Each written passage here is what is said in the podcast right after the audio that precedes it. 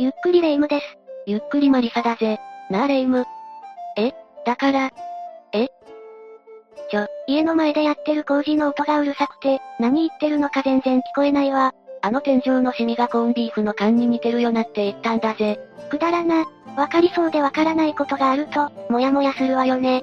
じゃあ今日はそんなレ夢ムのために、未だ解明されていない世界の謎4選について紹介してやるぜ。ゆっくりしていってね。1、アレクサンドロス大王の墓。最初に紹介するのは、アレクサンドロス大王の墓だ。これは、古代の偉大な征服者、アレクサンドロス大王の遺体が、どこにあるのかという話だぜ。レイムはアレクサンドロス大王くらいは知ってるよな？なんかすごい人。やれやれ、アレクサンドロス3世は、紀元前4世紀のマケドニアの王だ。彼は20歳で王位を継ぐと、東方遠征を行い、その軍事的才能をもって、ギリシャ、トルコ、エジプトからインダス川に至る、史上空前の大帝国を作り上げたんだ。それは、軽く結婚してほしいわ。しかし、彼はインド遠征から戻った後、蜂に刺されて高熱を出し、10日後に亡くなってしまう。その場所はバビロンだった。アレクサンドロスアレクサンドロスの遺体は、金で飾られた豪華な馬車に乗せられ、本国のマケドニアに戻るはずだった。遺体は黄金の棺に収められ、蜂蜜で満たされていたという。なぜに蜂蜜？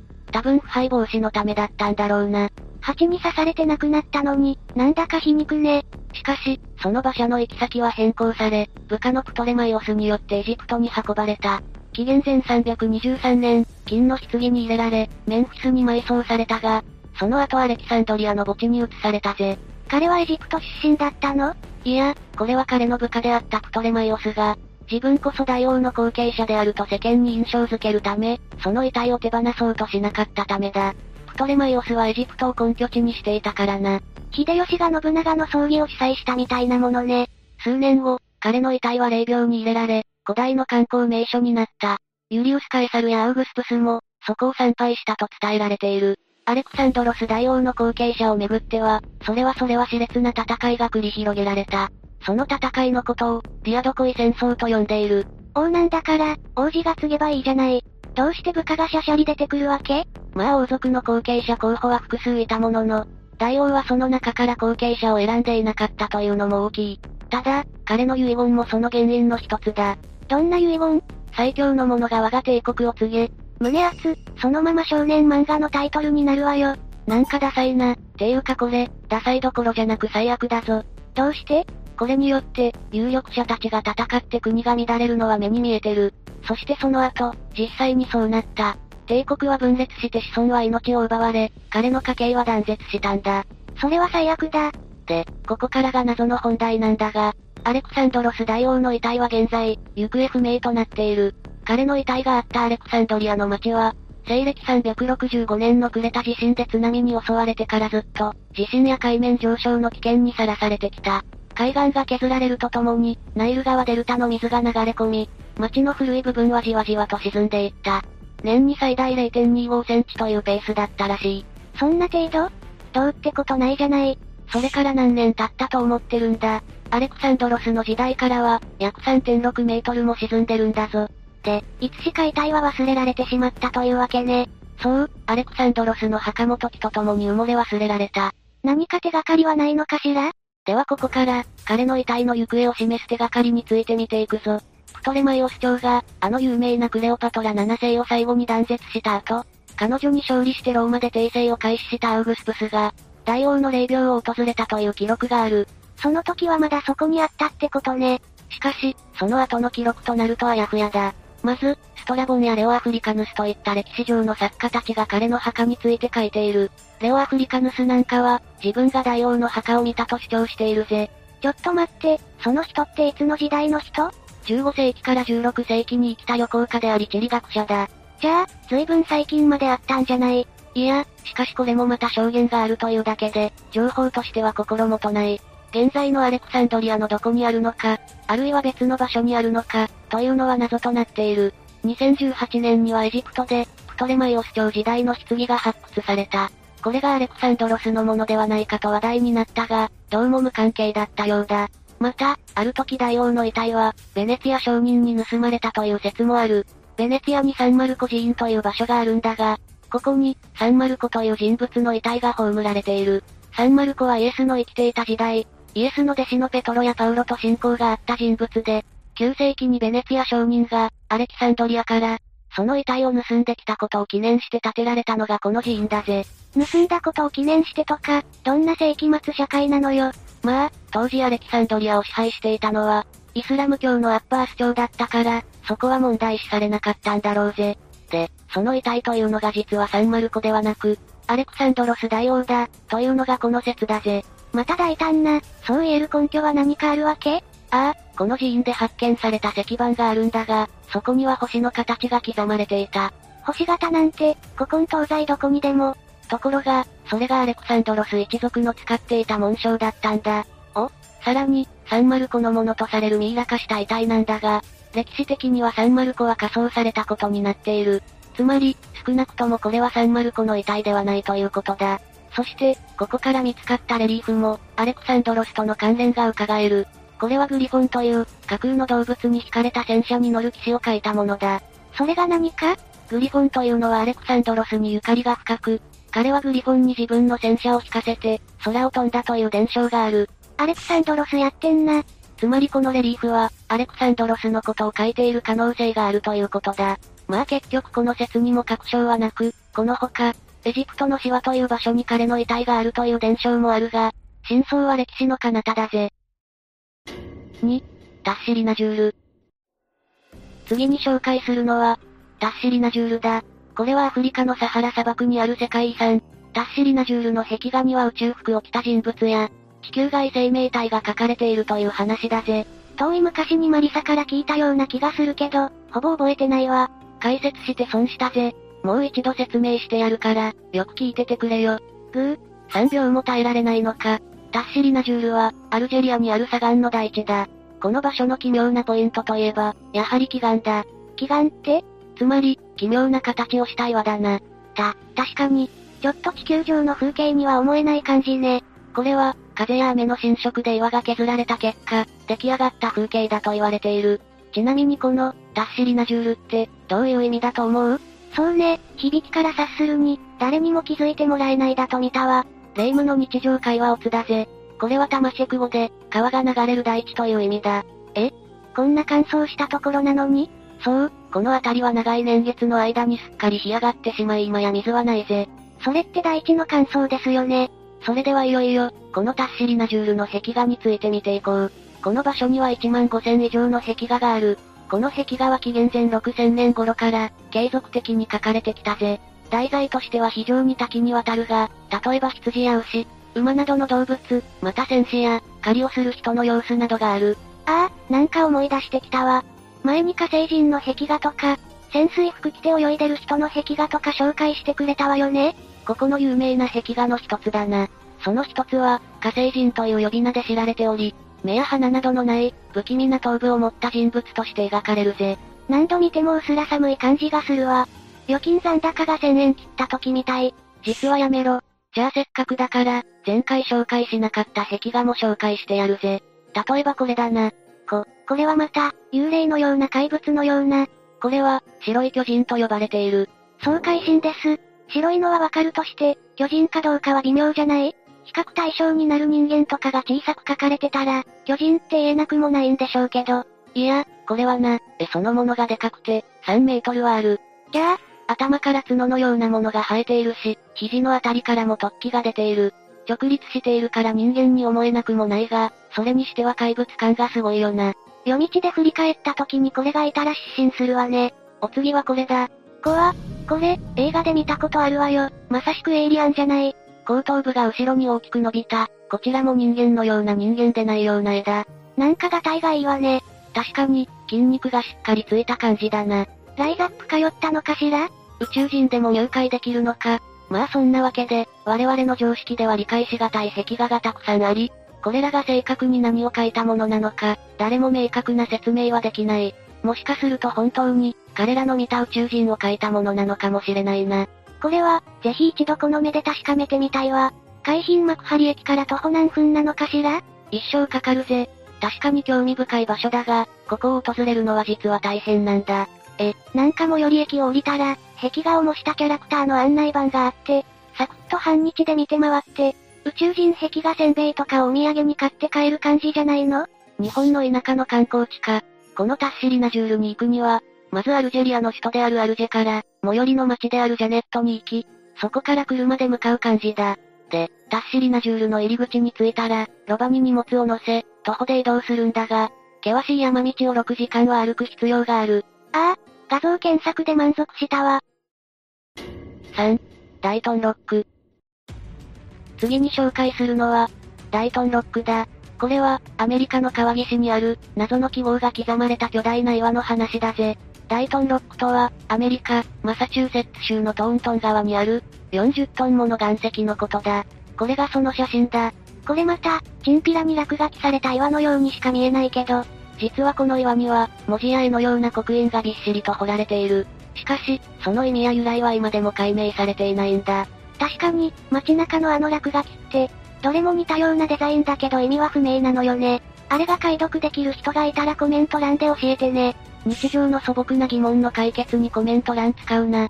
で、この岩はこの状態で少なくとも、300年以上この場所にあり、重さは40トン、高さ1.5メートル、長さ3.3メートルにもなる。この岩は川の中にあると最初に紹介したが、実は満潮の時には水の中に沈む。それは、なんか神秘的ね。潮が引いて、川の中からこんなのが現れたら、ちょっと神を信じる気分になってしまうわ。かもしれないな。で、この岩が発見されたのは1680年のことだ。発見したのはイギリス人開拓者で、牧師でもあった、ジョン・ダンフォースという人物だぜ。彼はこれが、アメリカ先住民によるものだと考えた。まあ、ヨーロッパ人はそう考えるのが自然でしょうね。それから300年以上もの間、様々な学者や探検家がその謎に挑戦してきた。で、これが結局何なのかっていう結論は出たの？お察しの通り出てない。まあ、分かってて聞いたんだけど、どの説も決定的な証拠はなくて、結局定説はないんだが、いくつか紹介していこう。まずさっき紹介したように、この刻印はアメリカ先住民が残したものだというのがある。ふむ。他にはヨーロッパやアジアから来た、古代の航海者が残したものだという説があるぜ。アメリカ大陸に、というかその近くの西インド諸島に初めて到達したヨーロッパ人は、ご存知の通り1492年のコロンブスなわけだが、も、もちろんご存知よ。それ以前にもヨーロッパ人、あるいはアジア人が到達していて、彼らがこの謎のメッセージを残したというものだ。具体的にはフェニキア人やポルトガル人、中国人やスカンディナビア人など、様々な民族が関係していると言われているぜ。17世紀の聖職者であるコットンマザーは、このような言葉を残している。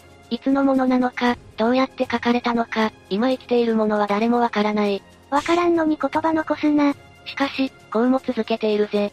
ピューリタンがニューイングランドにやってくる前、サタンに支配されたヨーロッパの探検家がここで生き絶える前に残したものだ。さ、サタンって、あの赤い服を着て煙突から入ってくる。サタンが毎年家に来たら怖いだろ。アメリカに来ても怖いわよ。また、18世紀のエズラ・スタイルズという人物は、これはフェニキア語であると、主張している。フェニキアってなんだっけ？フェニキアというのは今で言う、レバノンあたりのことを指すんだが、ここを中心に活動していたフェニキア人たちは、古代日中海世界で大々的に貿易を行い、繁栄していたんだ。で、彼らが実はアメリカ大陸までも到達していて、ここにその足跡を残したというわけだな。もしそれが本当だったら、世界史が塗り替えられる大、文春法ね。この他にも日本人が来たとか、いろんな説があるにはあるぜ。結局のところ、ここに何が書かれているのかというのがわかれば、誰が書いたかもわかりそうなものよね。まあそれに関しても、現状では推測するしかないが、もう一つ不思議なのは、この岩の刻印は海側にあって、陸から見ると何もわからないということだ。え、どういうこと？逆に海から見るとはっきりと見えるんだ。もしかしたらこの岩は海から来た人たちに向けて、何かを伝えようとしたものなのかもしれないぜ。ひょっとして、船乗りたちに旅館の宣伝をするための看板だったとか？ま、まあ推測するのは自由だけどな。4. モーツァルトの詩。ラストに紹介するのは、モーツァルトの詩だ。これは、音楽史上最高の天才と言われるモーツァルトがなぜ亡くなったのかについて、様々な推測が飛び交っているという話だぜ。レイムはモーツァルトって知っているか？うーんと、うーんと、なんかね、ベートーベンみたいな人？ざっくりしすぎだろ。しかも色々失礼だぜ。モーツァルトは18世紀に生きた作曲家だ。一応音楽史的な立ち位置を言うと、ウィーン古典派で多くの有名な作品を残したぜ。いやー、本人が有名なのはわかるけど、モーツァルトの作った作品を歌ってとか言われてもなかなか予約しづらいのよね。カラオケで歌うような曲はないぜ。まあ、モーツァルトそのものを扱った映画やドラマなどもたくさんあるから、ぜひ見てみるといいぜ。千秋先輩。で、実際の彼はどういう人物だったのかというと、天才とか言ってたけど、どうせ私の足元にも及ばないわよ。どこから来るんだその強気は。彼はとにかく幼い頃からその才能を発揮していた。カスタネットが上手に叩けたとかかな？そんな程度じゃ済まない。彼は3歳の時にチェンバロという鍵盤楽器の一種を弾き始め、3歳、5歳の時になんと作曲を始めた。5歳、父によって音楽の英才教育を受け、幼くしてヨーロッパ中の宮廷で演奏をすることを許された。それは、あの、舐めた口聞いてすみませんでした。そんな彼は、なんと35歳という若さでこの世を去ってしまう。花の命は短いのね。で、問題なのが、その死因が不明、ということだ。で、でも18世紀で宮廷にまで出入りするような有名人だったら、死因の記録とかも残ってるんじゃないの？実は医者によると、彼の死因はいろいろな可能性があるらしいぜ。何しろ今までに、140種類もの死因が推測されている。よくそんなに思いつくわね。この世のありとあらゆる死因を集めても、そんなに行くかどうか怪しいわよ。また、85種類もの病気が彼にあったと言われているぜ。そんな人いる？実際、彼は仕事に追われていたから、働きすぎで倒れたのかもしれないな。でもそれだけじゃないぜ。彼は子供の頃にリウマチ熱にかかったことがあって、それが原因で心臓に障害を負っていたらしい。リウマチ熱は感染症の一種だぜ。しかも、心臓を悪くしていたところに、血を抜く治療をしたせいで、心不全になったりしたという説もある。医学の進歩つな案件ね。ある研究チームは、彼が喉の炎症から、重い合併症を起こしたという説を発表したぜ。喉の炎症って、そんな命を落とすようなもの？実際のところ、普通の風邪みたいなもんだけど、たまに腎臓や皮膚や心臓に影響することがあるらしいぞ。うーん、じゃあ、それで確定でいいんじゃない？いや、まだまだ他にも仮説があってだな。例えば、彼の頭蓋骨には骨折の跡があった。まさか僕さ。いや、ただ、これに関しては、結構昔の怪我だったんじゃないかという主張も根強い。直接的な死因とは関係なさそうね。ていうか、それほどの有名人だったら診断結果とか検視の結果とか、そういうものは残っていないの？ウィーン市の記録では、急性族有心熱と書かれているけど、それも確かじゃないぜ。リウマチ性炎症熱だったり、先天性梅毒だったりする可能性もあるらしい。うーん、なんかぼやぼやしてるわね。実はモーツァルトの死因に関しては、モーツァルトを妬んでいた学長、アントニオ・サリエリが毒を持ったという噂もあったぜ。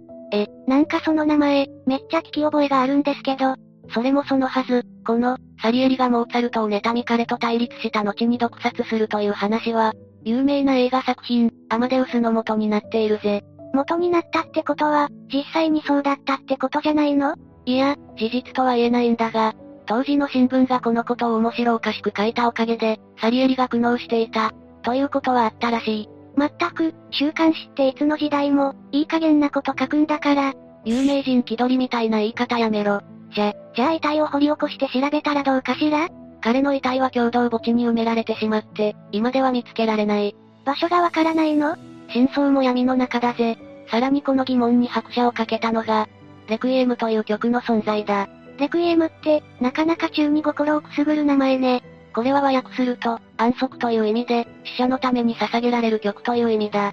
モーツァルトの、レクイエムは彼の生前には完成せず、弟子によって完成させられたわけだが、実は彼が、自分自身のために作っている、と言っていたという証言がある。それって、つまり自分の死を予期してたってこと？この話が本当ならそうなるな。死の4ヶ月前、彼は精力的に仕事をこなしながらも体調は悪化しており、精神的にも落ち込んでいった。心配した彼の妻が公園の馬車でのドライブに誘ったんだが、馬車でドライブ、素敵。その時モーツァルトはこんな言葉を残している。レクイエムは自分のために書いている、毒を盛られたに違いない。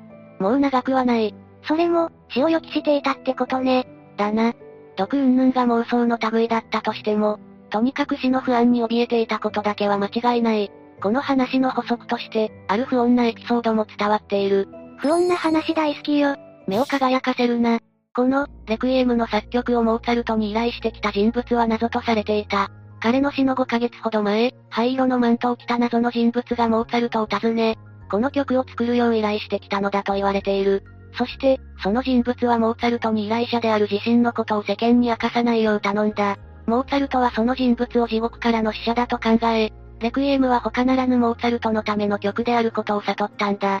そして彼はその作曲に没頭、命を縮めることとなり本当に亡くなってしまった。いやいや、話ができすぎくんね。ただ、これとは反対に、彼は自分の死を予感していなかったという説もある。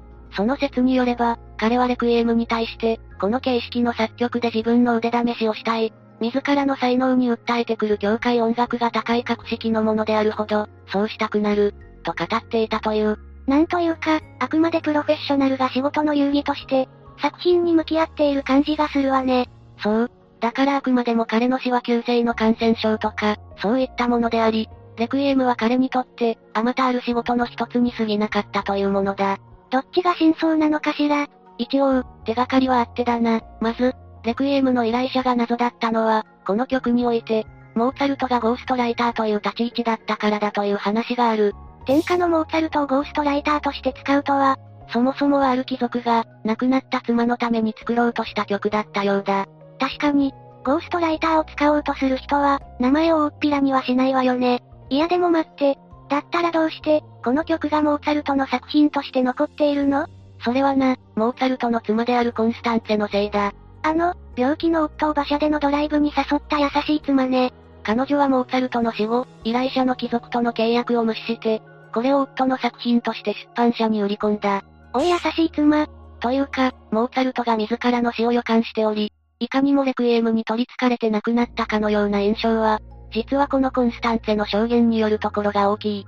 ちょ、なんかヤバい人物の匂いが漂ってきたわ。夫を亡くし、経済的な基盤を失い、さらに夫の残した膨大な借金に苦しんでいた彼女は、夫が作曲家として仕えていた皇帝、レオポルト2世から年金をもらおうと考え、それに成功する。また、彼女は事前事業としての演奏会を開催し、そこから収入を得るようになった。それって、モーツァルトの死が悲劇的で曰く付きであればあるほど、彼女はみんなに注目され、収入を得やすくなる、とかそういうこと？この説に従えばな。だから彼女は、モーツァルトの死の原因がレクイエムに求められたり、多くの謎が語られることになったのかもしれない。と、飛んだハイエナね。いや、何しろ膨大な借金に困っていたわけだし、夫の作品でお金を稼ぐのも彼女の正当な権利であっただろうし、そのおかげでモーツァルトの作品が評価され、現代に残っている、という面もあるから、私としては彼女の非難をする気はないけどな。というわけで今日は、未だ解明されていない世界の謎について解説してきたぞ。ていうか、また外が工事の音でうるさいわ。いい加減文句言ってやろうかしら？ビビリの霊夢にしては偉く強気じゃないか。あのそのあの、ちょっと迷惑なのでボソボソ。工事の音で聞こえないぜ。というわけで、今日の動画はここまで。動画が面白かったら、高評価とチャンネル登録をお願いします。最後までご視聴いただきありがとうございました。